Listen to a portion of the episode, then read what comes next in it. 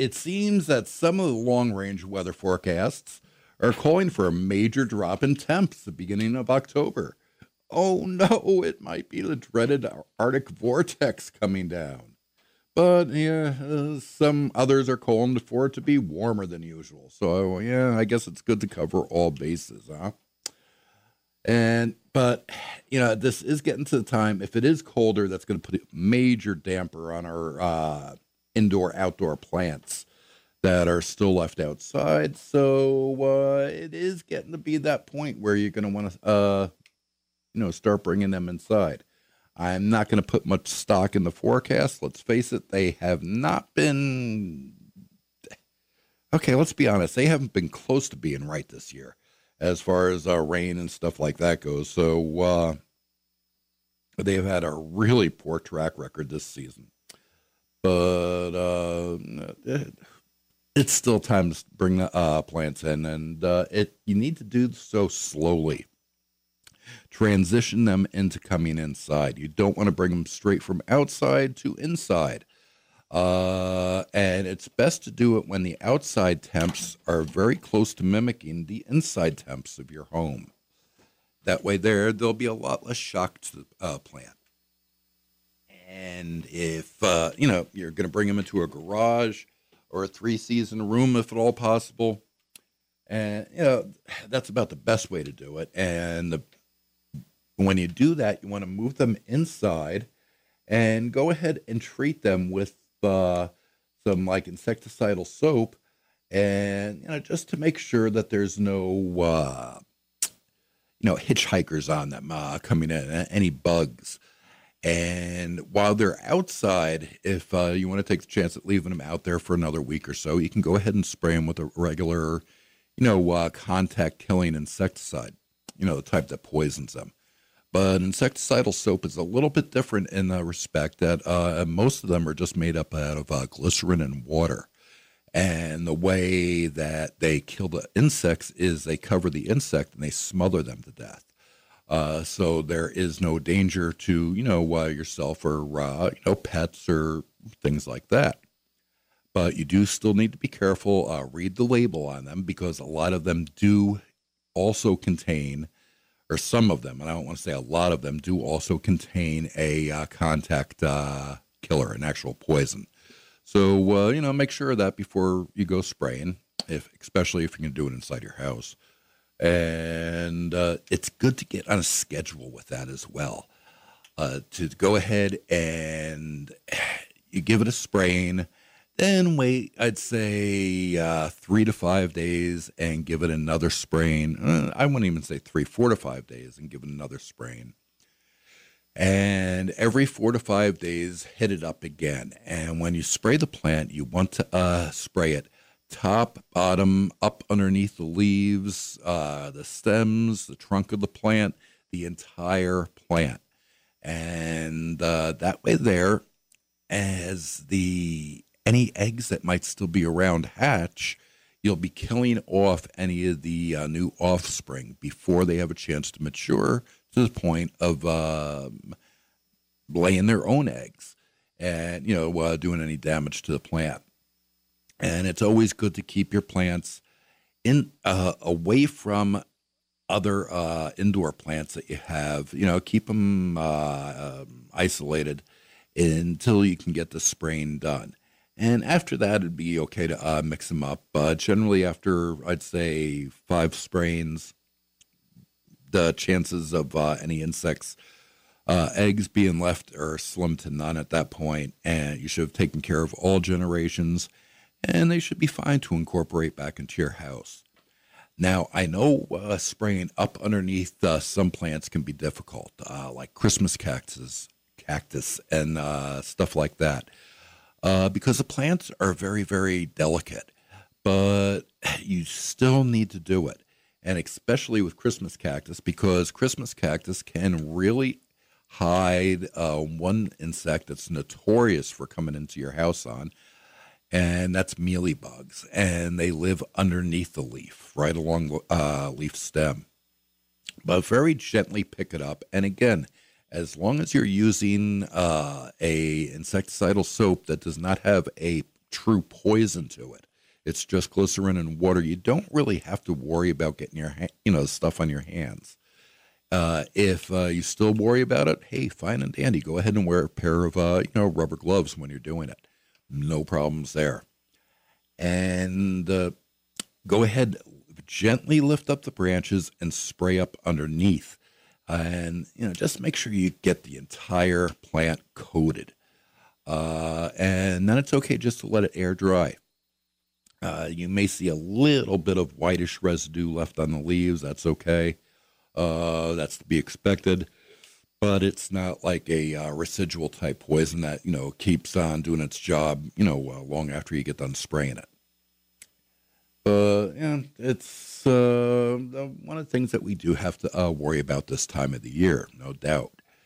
And you know, with fall coming in, fall means so many different things to different people.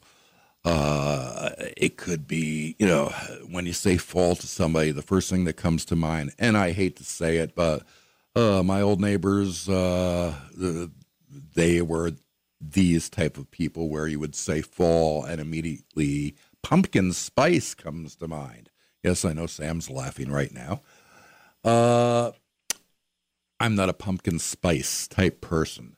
Uh, but you know that's one thing that a lot of people do like. Uh, other things that come to mind are hey horror movies. Uh, you know, it's getting ready for Halloween. Get out those Halloween decorations and you know uh, get everything looking you know uh, nice for the holiday. Uh, other people start thinking about uh, you know harvest and you know getting their vegetables or crops in that they've worked on so hard throughout the season and uh, you got your hunters out there too, getting ready for hunting season. It's one of the reasons why fall has always been my favorite time of the year. This year, it's not going to be one of the prettiest ones, though. Uh, very honestly, uh, the rain that we're getting right now is not enough and too late. Uh, for the most part, uh, the trees have really taken a major beating this year. I mean, full-grown trees uh, in many areas, especially going up into Onalaska, into Holmen, uh, where we missed, you know, some of those uh, earlier storms uh, that came by. We just got a sprinkle. I mean, last week I heard uh, La and South got uh, pretty decent rain on Saturday. We barely had enough to wet the bottom of the rain gauge. so most of these rains missed us, unfortunately. And hey, you know, it is what it is.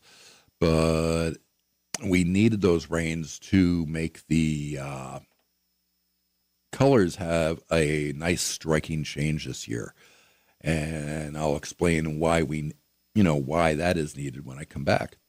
But we're going to have to take a short break. If you got a question about anything that's green or growing, maybe you're thinking about doing some repairs to your lawn, and wondering if you can do that or when is the best time.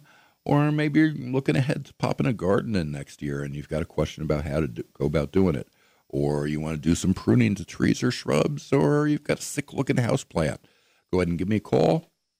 Number down here at WIZM is 608 785 7914 and we will be right back in just a minute. And oh, yeah, by the way, you can uh, send me a text at that same number 608 785 7914, and we will be right back.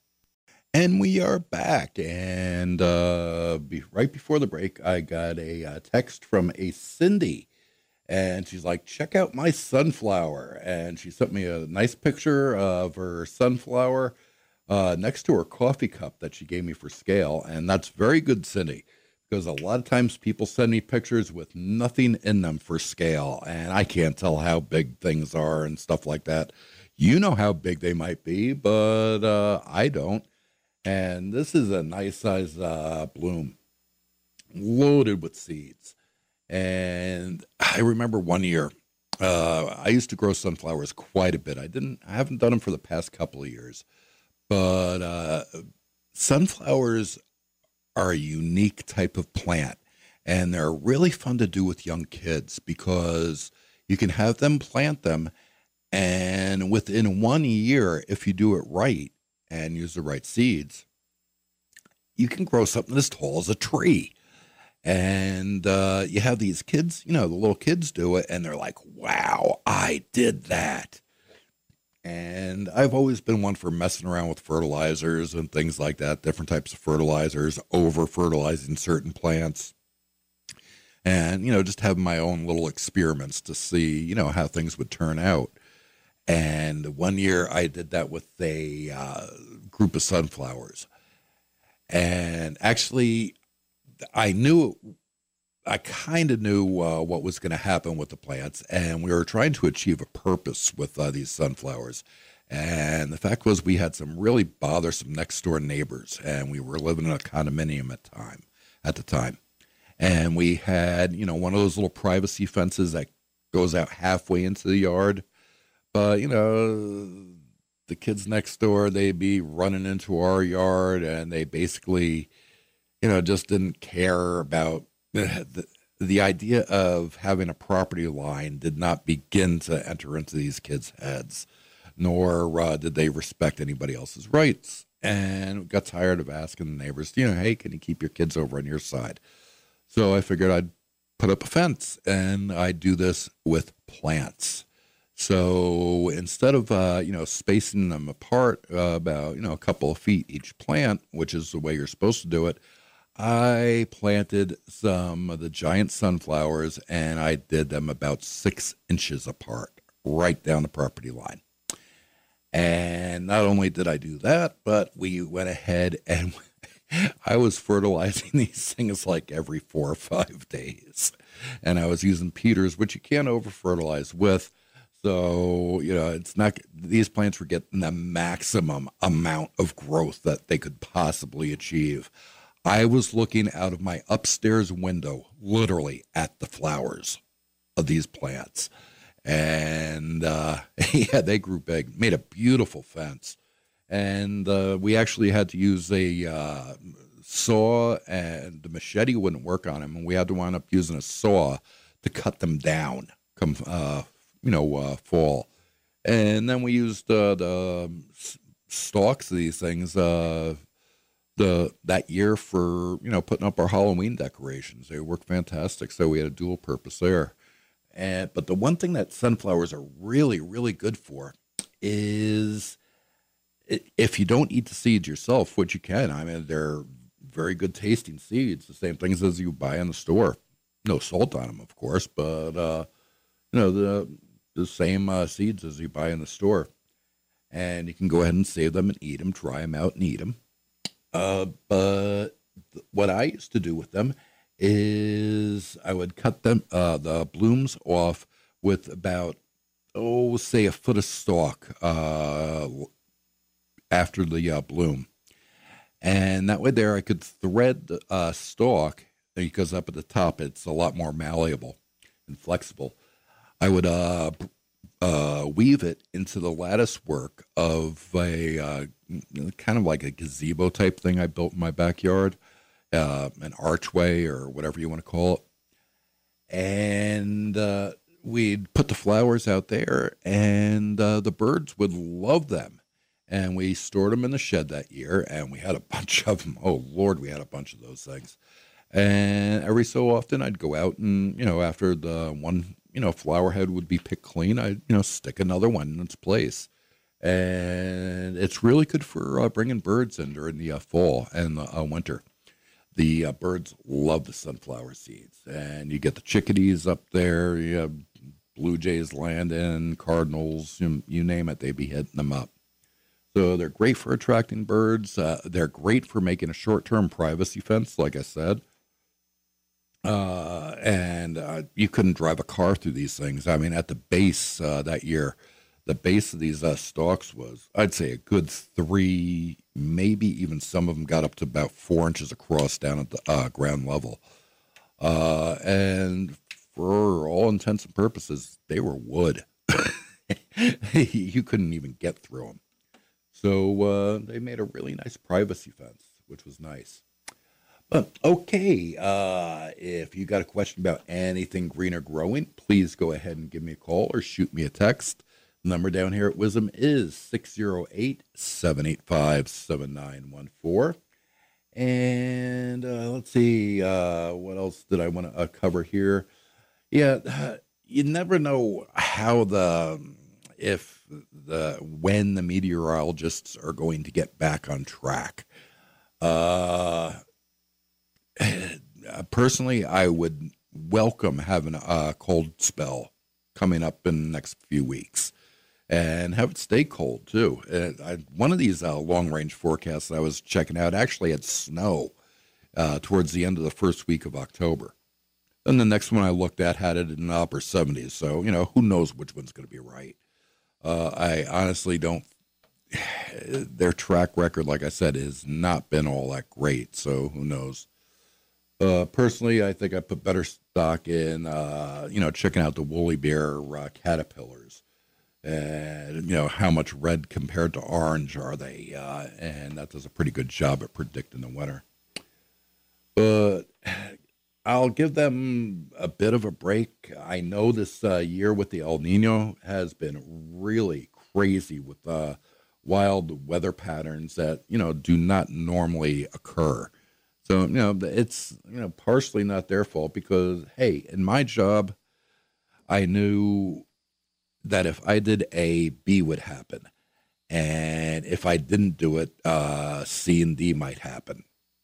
Uh, with weather, you know, there's so many other things that are affecting it. So uh,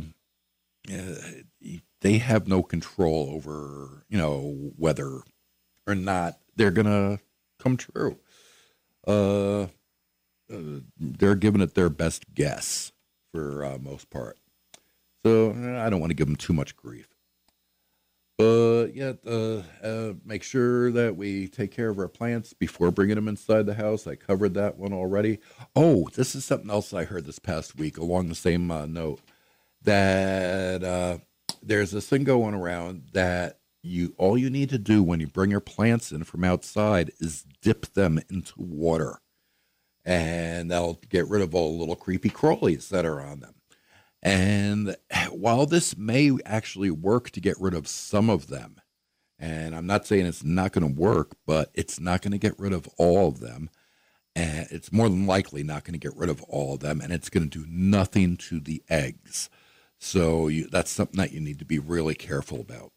And it's yeah, actually the eggs that, uh, that wind up doing more damage because they'll, if you don't uh, hit them on a preventative basis, like I was saying, get on that schedule for spraying the plants.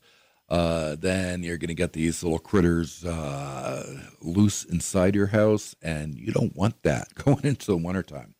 And going into the holidays is busy enough. You don't have to be worrying about your plants at that point. Okay, that's going to take us uh, to our 10:30 break. We'll be right back here at 1410 WIZM and the Plant Doctor Show in just a couple of minutes. Take care of a little bit of news, a little bit of business. But if you got a question about anything green or growing, please go ahead, give me a call.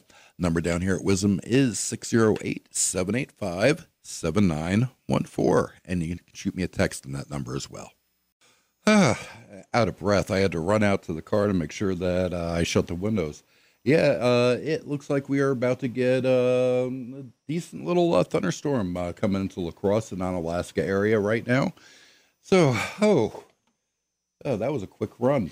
Uh, uh, let's see what we were talking about. Uh, things to get ready for the uh, fall. And one thing that we started talking about last week that I did want to finish up talking about this week too is the Asian beetles and the box elder bugs.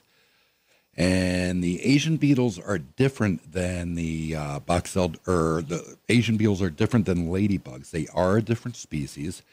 And a lot of times people get the, since it's the term Asian uh, beetle is uh, used, they think of the Japanese beetle. And that's not necessarily the case. Uh, it's actually not the case. They are two separate insects altogether. Uh, the Asian beetles are, they look a lot more like ladybugs. There are slight differences in them. Uh, but the biggest difference is ladybugs don't bite like the Asian beetles do. Uh, and they can, those bugs can really take a chunk out of you.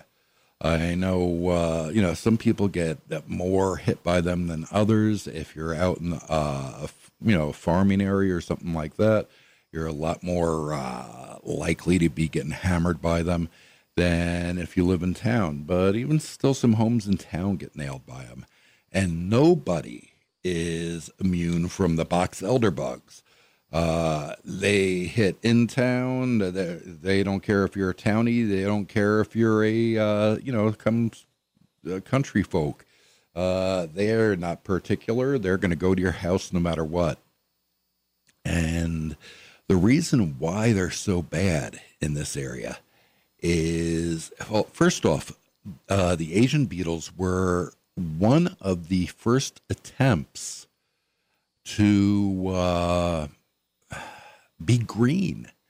Uh, very honestly, uh, after the uh, DDT scare back in the early '60s, uh, a lot of the farmers and stuff, you know, they were wanting to be, you know, good to the environment, and also since the one of the major chemicals was taken off the shelf, DDT, would, and we're not going to get into that, but that was a big bunch of baloney.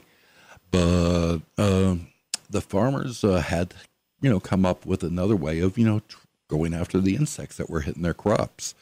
And the alfalfa growers heard of these uh, bugs that just uh, they knock the heck out of uh, these, you know, uh, bugs hitting the alfalfa crops. Uh, it was like an aphid that was uh, going after them, and it were these little ladybugs that they can import and bring in. And they were right; they did an outstanding job. Now, but the one thing is, uh, and this is a little bit different than uh, it's almost the exact opposite of what happened with the honeybees. The honeybees uh, were brought here to make honey from Europe. And since they were new to this area, uh, they had no uh, defense against, you know, some of the funguses and no they didn't have any immunity to any of these new diseases that were coming up over here. So uh, the bees died off every year. That's why we have a honeybee issue right now. Uh, they haven't been in this area for long enough for them to evolve into, you know, uh, something that will, you know, not die off every year. You know, they were brought here in 1622. And I'm sorry, but 400 years is not enough to, uh, you know, for evolution to make a uh, big time change. Uh, but the Asian beetles were the exact opposite. Uh, they came over here and they're hardy little uh, guys. And not only were they not affected by any diseases and funguses that we have over here. Their natural predators were also not present.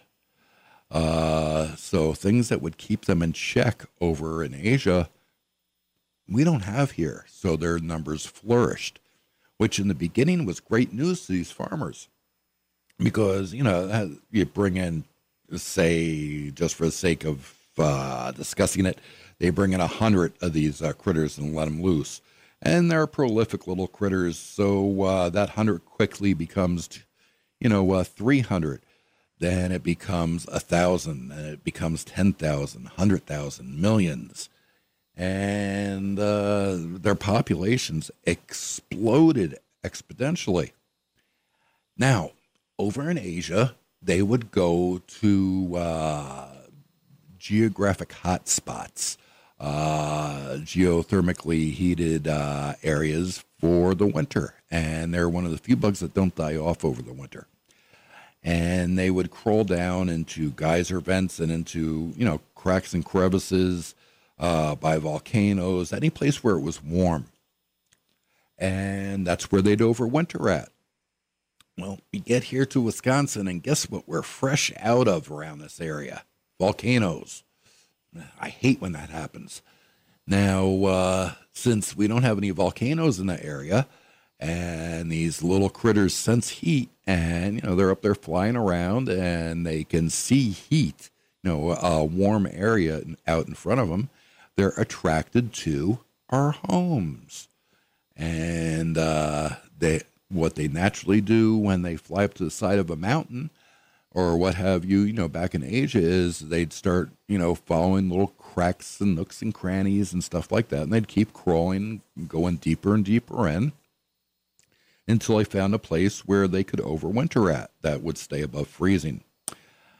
And uh, here, that's our houses. And not only do they cover the outside of our homes uh, come fall, but they like to crawl inside the houses. And I'm sorry, unless you've got one of these brand new airtight homes, these critters are going to find a way in. It's uh, they will find any weakness and and exploit it. Uh, if you live in one of the older farmhouses, I mean, those things were anything but airtight. And if air can get in, these critters can get in. Trust me. And they'd crawl into our walls and eventually come out into our living spaces. Uh, we had them so bad down in Coon Valley uh, that there, one corner of our ceiling we could not see. It, it was literally that many of those critters, and I wound up taking a shop vac and vacuuming these uh, things down from the ceiling. It was too many just to spray them because I didn't want you know thousands of uh, these stupid little bugs dropping down dead, and you know then they'd be in our furniture and the rug, the upholstery, get down into our electronics. Uh, no, I wanted to get rid of these things, so I vacuumed them up into a shop vac, and then I noticed that after I was done doing this that they were crawling back out of my shop vac. And yeah, if they're not killed, they're going to crawl right back up and out of those uh, lines. So the best thing that you can do is vacuum them up. If you're using a regular vacuum cleaner and hose attachment, make sure you take the bag out and put it in your garbage pail. Wrap it up inside of a uh, garbage bag, knot it shut, and uh, you know dispose of it. Uh, just don't twist tight, you know, twist it up and think it's going to be uh, shut tight enough because they will get out. They are horrible for that. Oh, looks like we have a caller coming in, so let's go ahead and jump to the phone lines. We've got two open ones, too, at 608 785 7914. And let's see here. Uh, good morning. You're on the Plant Doctor Show. Who's this? Hey, this is Steve. Hey, Steve. How's it going? Okay. So I live on Lake Onalaska. I mean, literally on Lake Onalaska. So I'm always concerned with anything that I'm applying to the lawn with that it get you don't want to use something that's going to get into the lake and do any harm. Okay. So I've got weeds. Mm-hmm. What would I be? What could I use for for for weeds that wouldn't be a problem for the lake? Ah, that is a good and tough question. Uh, because most of your herbicides uh, will harm fish uh, if you know they're applied uh, down to the water.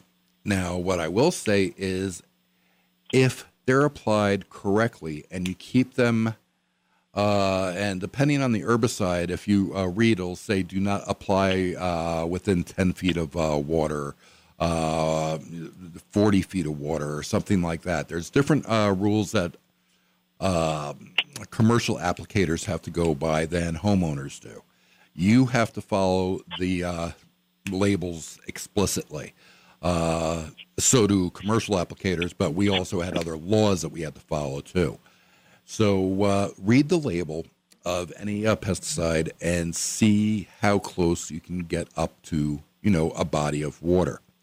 Now, a lot of these things they are made so they do not leach anymore, uh, or leaching is kept to a minimum, and that means that when it rains, you know, they're flushed down to the soil down to the water table and uh, you know uh, go out into the lake, what have you.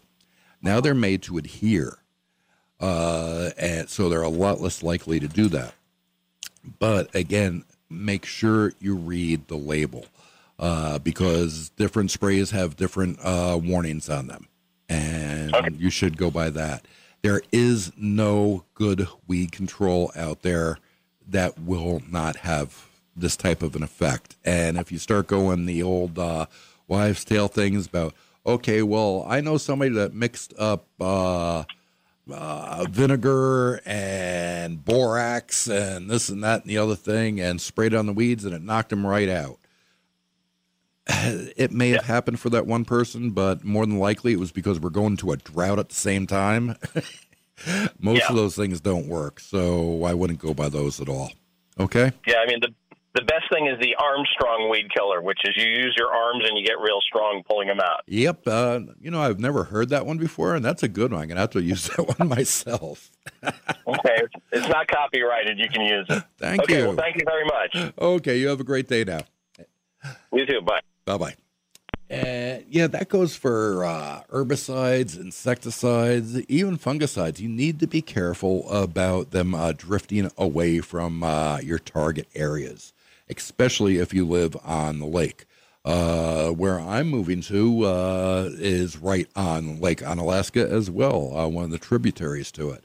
So it's something that I'm going to have to get used to as well, and uh, you know, just make doubly sure that you know any sprays are not going to get down there. I know I've got some uh, poison ivy uh, that's coming up the hillside that I definitely want to knock back and keep it away from the house. But I'm gonna have to make sure and do it very, very carefully. And another thing to keep in mind too is make sure the wind isn't blowing towards the water. Uh, that always helps quite a bit. Okay, we've got one more caller coming in and a couple open lines. 608 785 7914 is the number. Good morning. You're on the Plant Doctor Show. Who is this? Yes, my name is John, Hey, John. how's it going? and I've got a couple of different questions. First one is fertilizer for the fall. Okay. I think you normally say Memorial Day, uh, Fourth of July, Labor Day, and Halloween. Mm-hmm. That's correct. Was that you I heard that from, or someone else? that would be me. Okay. Anyhow, when I applied mine at the Fourth of July, my uh, seeder there, the broadcaster, whatever, the little push thing you, that Spreader. uh, puts spreader. Thank you. Uh, puts it down there. Apparently, it's not functioning. It came with the house when I bought it, Mhm. so it has since gone away. But I over applied number two Mm. to the point where it killed the grass. I could Oh, tell where the spreader had gone. Okay. So I have I have so far I've skipped number three. Should I or keep going? I mean the grass is coming back now. Okay, it's coming back. I think you could probably go ahead and uh, do it. Uh, it it's not 100% necessary.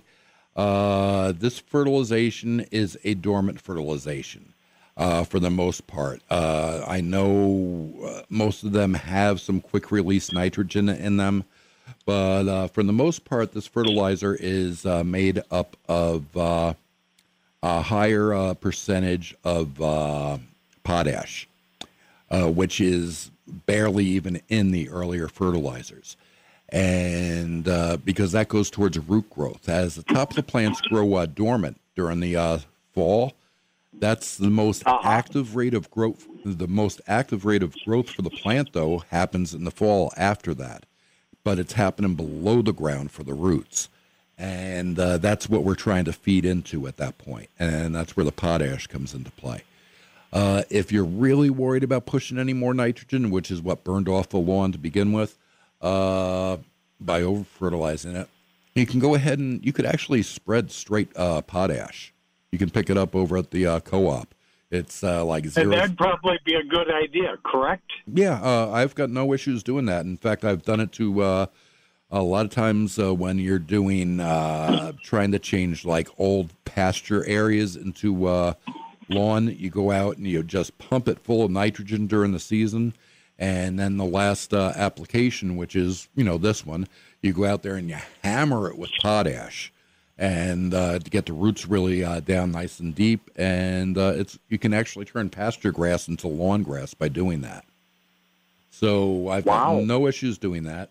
Uh, well, that's not the only thing it takes, but uh, actually, if you Right. drive by the uh, uh, Gundersen in Onalaska, the clinic, Uh huh. that giant Yep. field out there, that was done that way. Yep. That was not seeded. That was actually farm grass uh, that was done in that manner. So uh, that'll give me an idea how well it, you know, can work. Now, Sure. it is a very, very good idea. I would not put it down at any more than one pound per thousand square feet if you're using straight potash. Okay. That's more than sufficient. And Now, go ahead.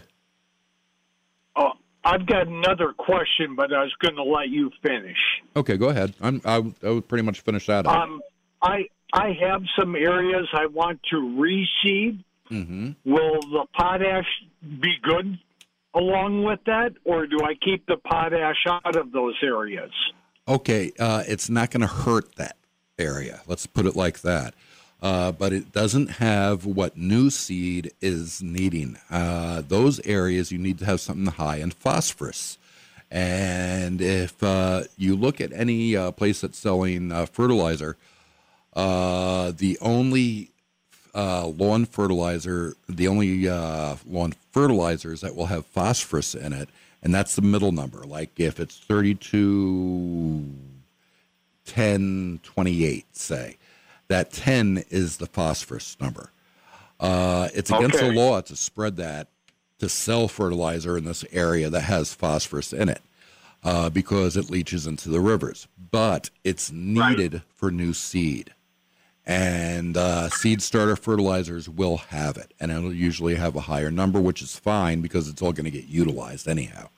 So uh, at that point, I would go ahead and run a, uh, you know, just a standard starter fertilizer, and you should be good. Okay, Okie doke. Not a problem. I appreciate your time. Uh, no problems, John. Thanks for listening. Thanks for the call. You have a great day. Thank you. Bye bye. You too.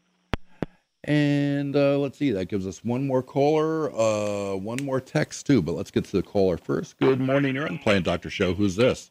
Yeah, this is Don. Hey, Don. What can I do for you?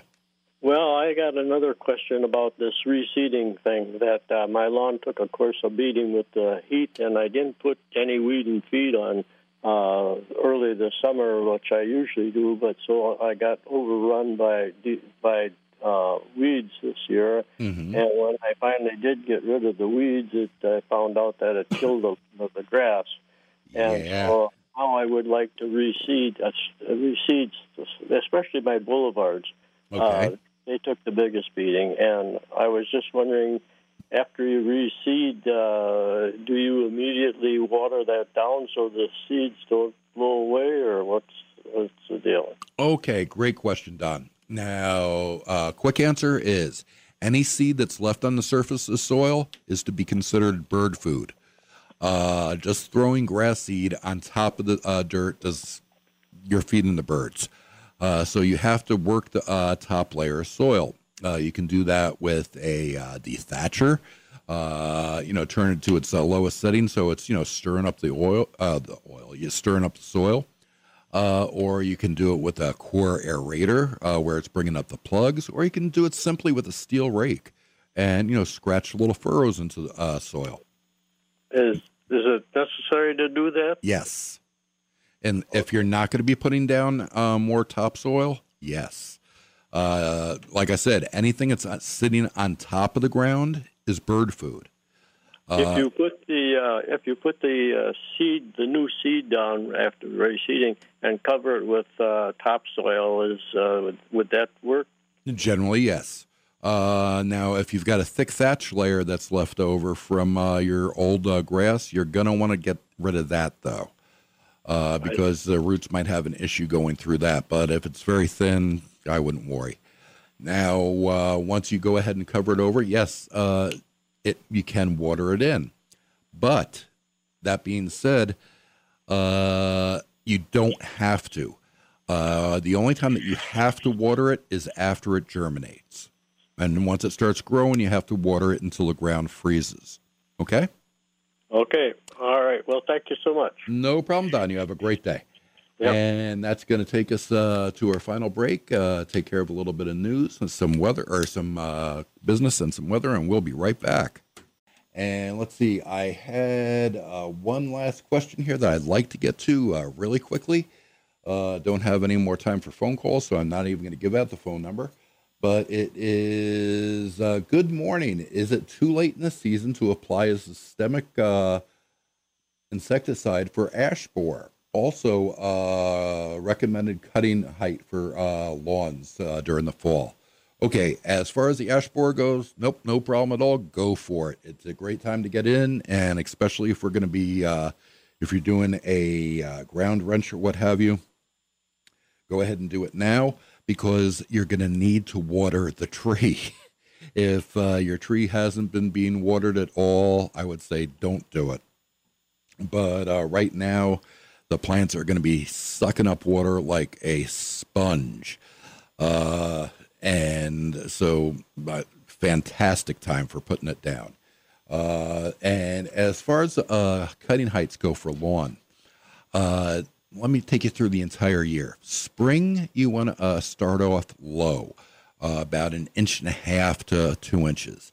Going into the summer, early summer, you want to go from two inches up to about three. Uh, late summer, three and a half to four.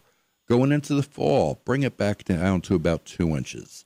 So we're right there right now, down to about two inches of cooler weather and uh, more normal rains. Hopefully, we're getting into that pattern. Uh, will allow us to do that. Uh, if it goes back into another drought, though, don't cut, please. Uh, going towards the end of the fall, you can bring it down to about an inch and a half. Then the last cutting of the season, you know, after the grass has gone dormant, uh, you can actually cut it very low, and you can go as low as you can without scalping the plants and uh, you know cutting off uh, areas of soil. Uh, that's too low, but um, best case scenario, if you can get it down to about a half an inch, that would be fantastic. But most of the time, you can't.